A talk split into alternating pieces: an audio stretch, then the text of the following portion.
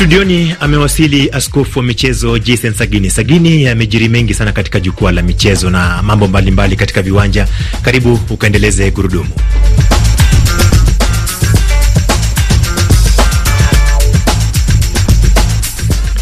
Nam, bila shaka Hilary Ngati, manake katika ulingo wa michezo duniani kwamba eh, kocha zamani wa timu ya taifa Ghana na pia klabu ya Chelsea Uingereza, Avram Grant ndiye kocha mpya wa taifa la Zambia Chipolopolo, kipindi kwamba eh, shirikisho la soka wa miguu nchini Ufaransa, rais wake Noel Gret amesema kwamba angependa sana Didier Deschamps asalie kuwa kocha mkuu wa timu ya taifa ya Ufaransa Le Bleu, lakini pia kule nchini Kenya kwamba mzungumzia mwanariadha mbio za mita 100 Marco Tieno ampata afueni, manake eh, kufungwa kwake kwa miaka minne ama kufungiwa nje kwa miaka minne umepunguzwa hadi miaka miwili.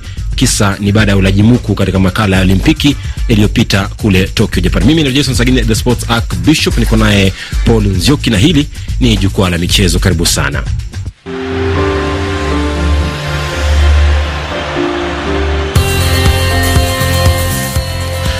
Nam, bila shaka Paul Nzioki, karibu tena, manake Jumamosi ya pili ya mwisho ya mwaka 2022.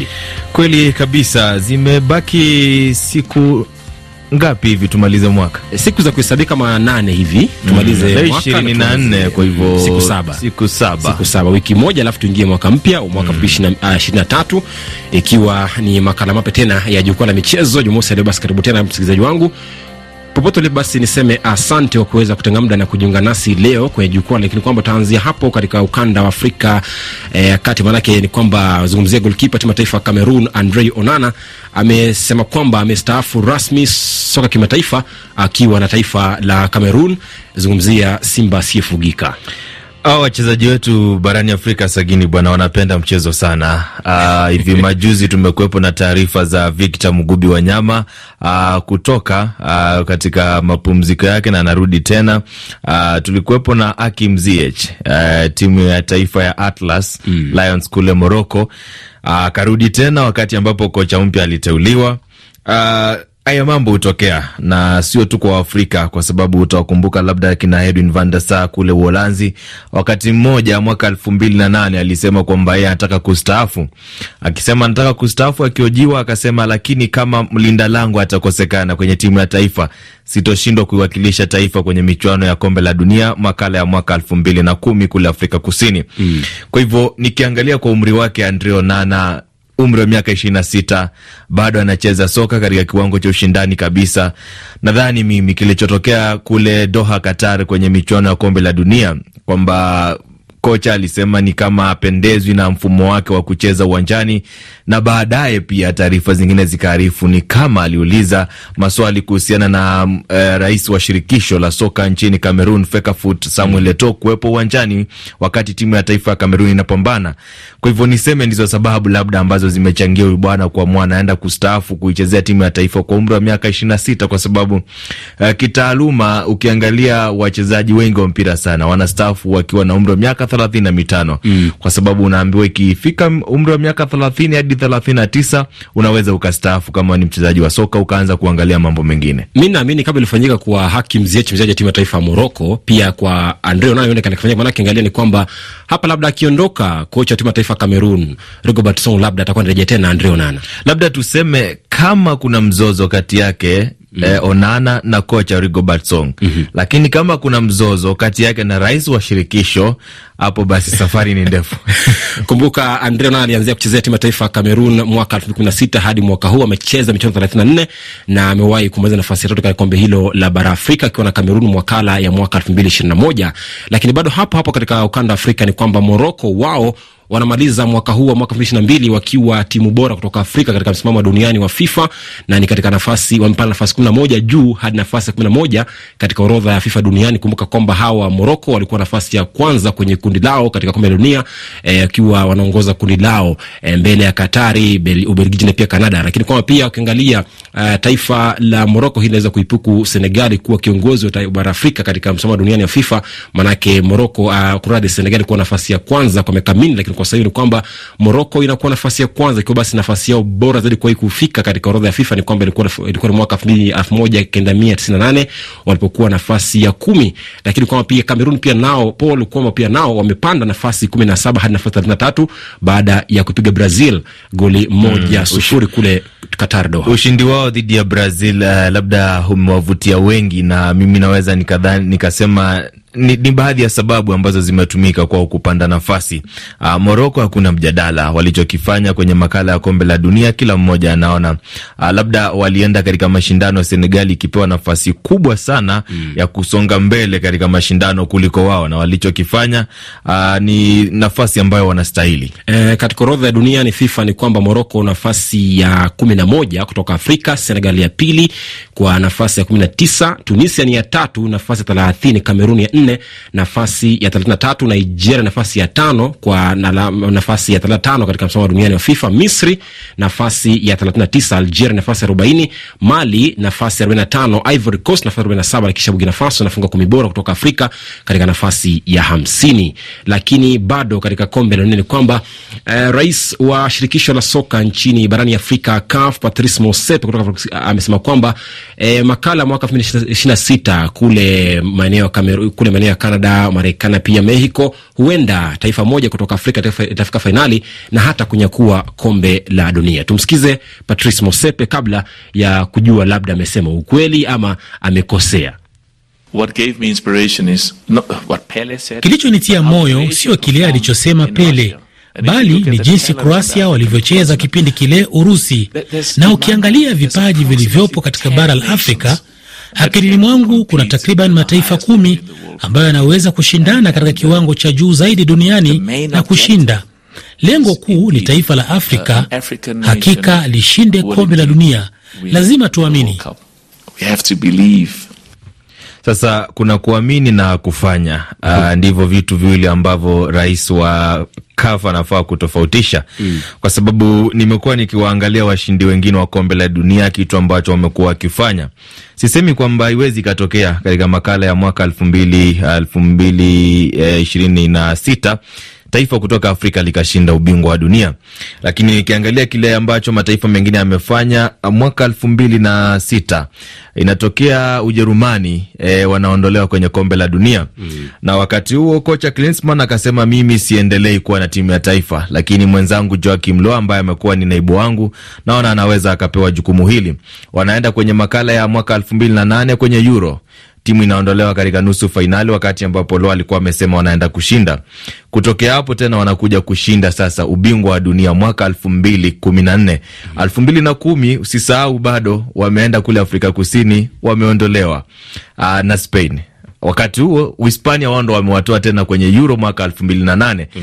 Kwa hivyo imewachukua miaka nane hadi kuja kushinda ubingwa.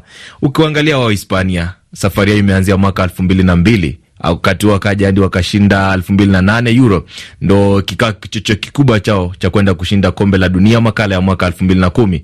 Kwa hivyo ni safari ndefu mm. Sasa hivi tumekuwa na Moroko ambayo imemaliza katika nafasi ya nne eh, kwenye makala ya mwaka elfu mbili ishirini uh, na mbili. Kwa hivyo sasa tukienda elfu mbili ishirini na sita tunafaa tujiulize, tuna taifa lingine ambalo labda litafika kiwango kile cha Moroko mm. ama tutarudia yale ambayo Moroko walifanya mm tuwe na mazoea kwanza ya kucheza nusu fainali, ndipo tuseme kwamba sasa tunaweza tukaenda tukashinda fainali.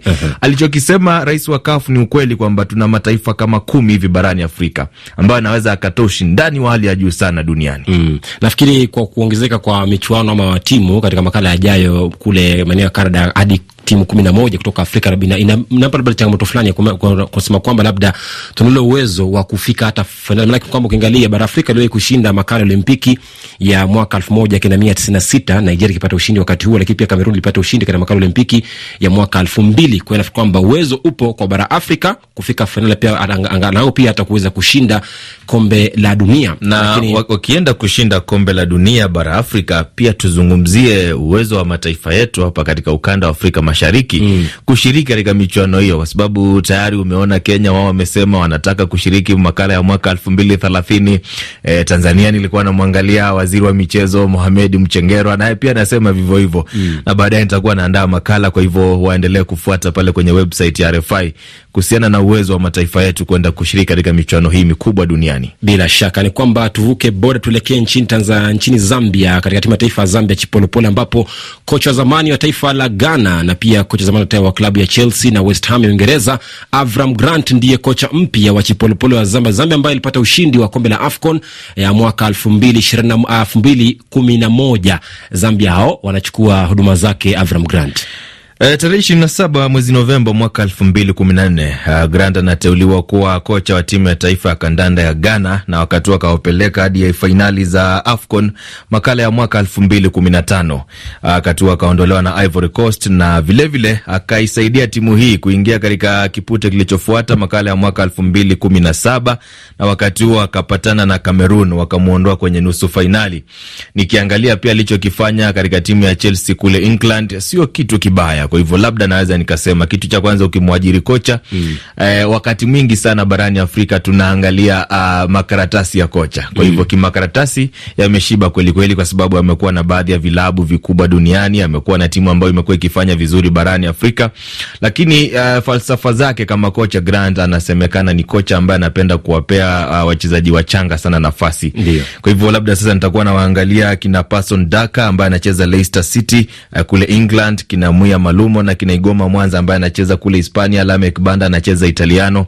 Nitakuwa nataka kuangalia wa vijana sasa. Mm. Kocha Grant atakuwa anawapeleka kiwango kipi? Akina Fashion Sakala amecheza klabu ya Rangers kule Uskochi, lakini ni kwamba mechi ya kwanza ya Zambia make Grant itakuwa ni e, mwaka ujao mwezi Machi dhidi ya Lesotho katika mchuano wa kufuzu michuano ya bara Afrika itakaandaliwa mwaka elfu mbili tatu kule Ivory Coast. Hayo ni ya kule Zambia, lakini tuchungule basi tuweze kujua draw ya kombe la bara Afrika kwa wasiozidi miaka ishirini ilifanyika jana kule Cairo, Misri, ambapo ni kwamba kwenye kundi A yupo mwenyeji Misri, Msumbiji, Senegal na pia Nigeria. Kundi B inajumuisha Uganda, eh, Central Africa, Sudan Kusini na pia Congo. Kundi cha inajumuisha Gambia, Tunisia, Benin na Zambia. Na hani kwamba michuano hii ya kombe la dunia la bara Afrika kwa wale wasiozidi miaka ishirini itakuwa inaanza kumi na tisa Februari hadi tarehe kumi na moja Machi mwaka ujao kule Misri, katika mji wa Cairo eh, kule Ismailia na pia katika mji wa Alexandria.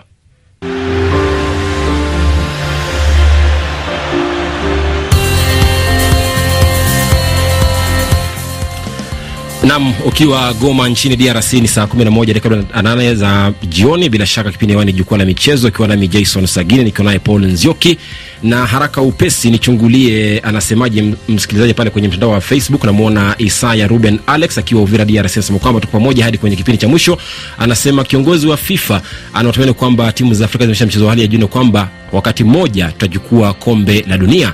Alafu Ngasa wa Ipya akiwa Tanzania anasema kwamba RFI Kiswahili pamoja kwenye jukwaa la michezo popote mlipo na wasalimia. Alafu namwona Mwansasu Nice anasema asante sana, ikiwa Dar es Tanzania. Sijafuatilia sana, ila najua mchezaji wa Yanga amehama timu na kuhamia Azam. Mambo ni mengi, muda mchache. Kasore Ruhindukira akiwa DRC Fizi anasema kwamba anafuatilia vyema kabisa akiwa kijini Misisi.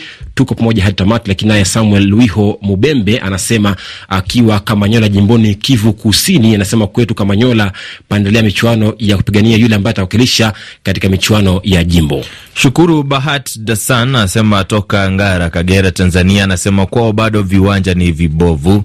Uh, good luck Celestin Mlongo anasema akiwa Dar es Salaam, anaitakia kila la heri timu ya Yanga. Wananchi hawa katika mchezo wao unaofuata hapo kesho, E, watakuwa wanapambana na Azam. Gibe Jisaba anasema nikiwa Manyoni, Singida viwanjani leo ni usajili wa Saido Timbazokiza anaitwa antibiotic kule Tanzania, akitokea Geita Gold kwenda Simba kisha Feitoto. Uh, taarifa zake Azam na Young Africans.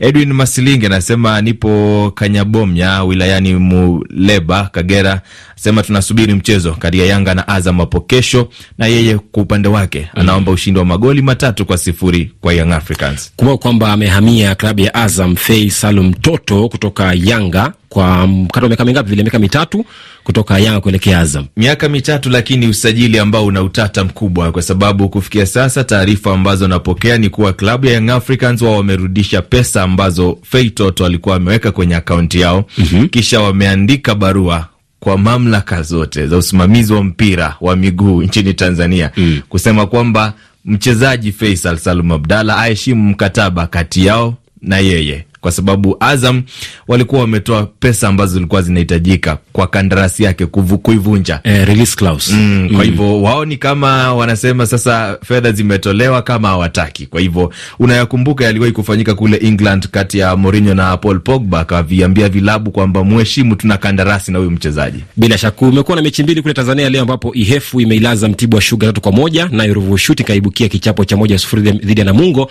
Lakini kule Uganda kumekuwa na mechi siku ya Jumatano ambapo Bull ililaza Maroons tano kwa Yai, Express ikatoka sara bila bila na Blacks Power, Onduparaka ikailaza UPDF tano kwa moja. Na kule Rwanda kumekuwa na mechi jana ambapo Rayon Sport ililazwa goli moja sufuri dhidi ya Kazogi United, nayo Marines ikapigwa na Kiyovu moja sufuri. Kule Kenya uh, kumekuwa na mechi juzi ambapo KCB ililazwa na Taska mbili kwa moja. Madhare wakirejea kwenye ligi e, baada ya kuwa nje kwa mechi tano za kwanza wakipigwa na Nzoia Sugar mbili kwa moja, lakini Sofapaka ikiishia sara moja moja dhidi ya Police FC. Na ni kwamba kwenye riadha Paul e, mkimbiaji ama sema mwanariadha mbio za mita mia moja e, Marco Tieno ambaye alifungiwa miaka minne baada ya Olimpiki ya mwaka elfu mbili ishirini na moja amerejea tena, manake amesema kwamba yeye eh, kamati ya Olimpiki ya kuangalia maadili ya wanariadha imesema kwamba imepunguza kibano chake cha miaka minne hadi miaka miwili. Kisa ni kwamba alikuwa amepatikana na kisa cha ulaji muku katika michuano ya Olimpiki ya mwaka elfu mbili ishirini na moja kule Tokyo, Japan. Sikuwahi kuamini kama Marco Tieno alifanya kosa hili akijua. Uh, nikiangalia kitu ambacho shirikisho la riadha nchini Kenya lilikuwa limefanya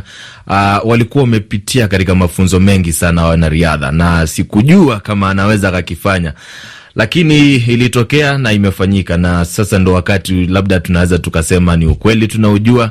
Uh, kwa sababu wakati mwingine tunawalaumu wanariadha bure. Na mm. Hata umeona juzi waziri wa michezo nchini Kenya Babu na Mwamba akisema kwamba swala hili watalichungulia kwa undani kabisa. Kumbuka Otieno alifungiwa nje masaa machache kabla ya mbio za mita mia moja za Olimpiki ya mwaka elfu mbili ishirini na moja Agosti kule Japan, kwamba inamaanisha kwamba Otieno sasa atarejea uwanjani mwaka ujao mwezi Agosti, manake ashahudumu mwaka mmoja katika kibanda ambacho alikuwa amefungiwa miaka miwili, na ulikuwa ni wakati ambapo taifa la Kenya limejua kwamba wana wanariadha ambao wanaweza wakakimbia katika mbio za mita mia moja. Pamoja pia na Fernando Manyala mm.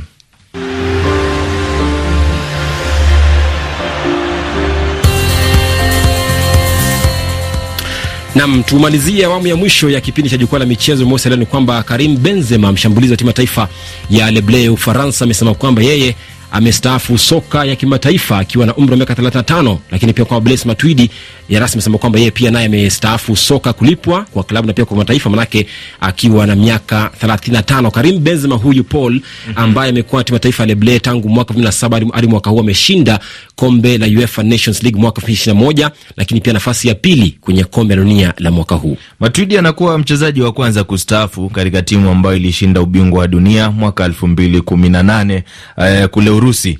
Na kwa Matuidi kustaafu siwezi nikamlaumu, umri wake miaka thelathini na mitano na nikiangalia pia eh, katika soka la ushindani ambako anacheza Inter Milan amekuwa akiachwa nje sana. Kwa hivyo sidhani kama alikuwa na kitu zaidi cha kuendelea kupeana katika timu ya taifa Ufaransa. Ukiangalia ni timu ambayo imeenda katika mashindano ikiwa bila wachezaji muhimu kama Paul Pogba na Ngolo Kante, lakini bado wameingia katika fainali.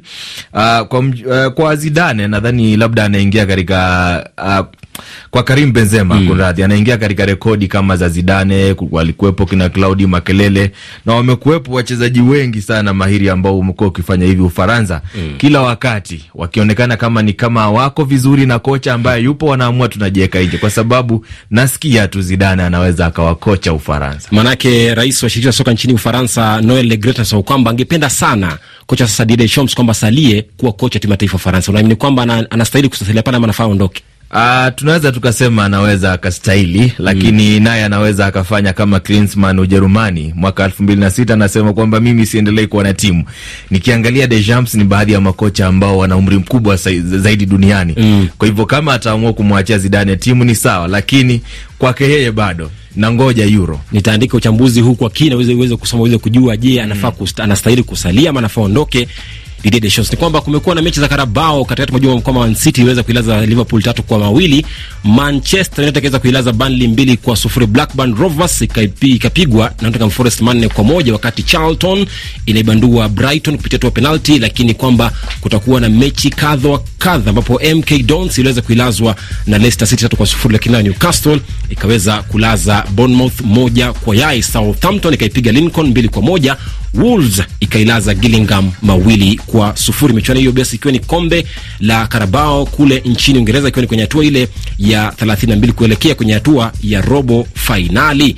Bila shaka imekuwa ni kipindi jukwaa la michezo, ikiwa nami Jason Sagin Sports archbishop, nikuwa naye Paul Nzioki hapa. Namwona ameingia studioni Hilary Ngati kuweza kumaliza matangazo Jumamosi. Ni kwamba basi ila ringati kabla ya kuondoka mitamboni, iweze kuniambia kocha Didier Deschamps anastahili kuondoka ama asalie kwenye timu ya taifa ya Leblay Kama taifa la Ufaransa na uongozi wa Ufaransa mm. mwona anaweza, wampe nafasi mm. kama wanaona kwamba hana uwezo pia hao ndio wanaamua, lakini kivyangu ningempa muda kuendelea. mm. Ubaya Zidane ashapangwa, manake muda wake mm. Deschamps unakamilika mwishoni mwa mwaka huu. Kweli kabisa, hiyo kandarasi sioni akipewa nyingine. Asante nyinyi, ondokeni basi. Msikilizaji ameondoka na jukwaa, nami nikukumbushe baadhi ya taarifa ambazo tumekuwa nazo jioni hii. Shamra shamra za mkesha wa Krismasi zazuiwa wilayani Beni, mashariki mwa DRC kwa sababu za kiusalama. Umoja wa Mataifa walaani kufukuzwa kwa mwakilishi wake nchini Burkina Faso. Hii ni idhaa ya Kiswahili ya Radio France International, moja kwa moja kutoka jijini Nairobi nchini Kenya.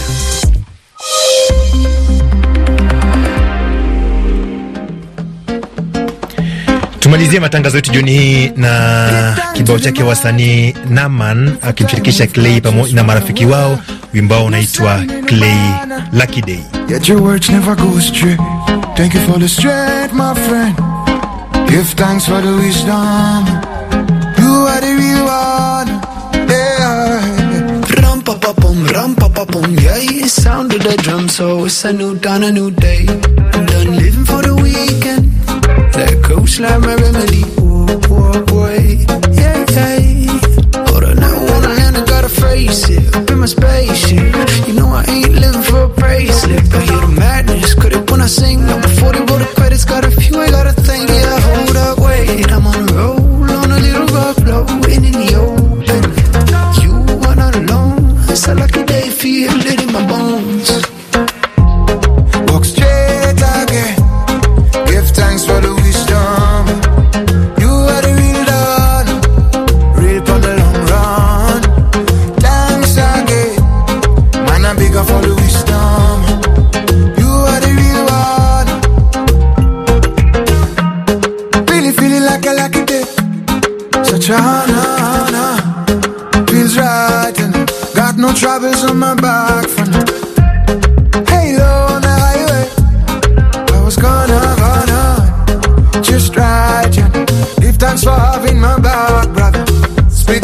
they're talking about murder.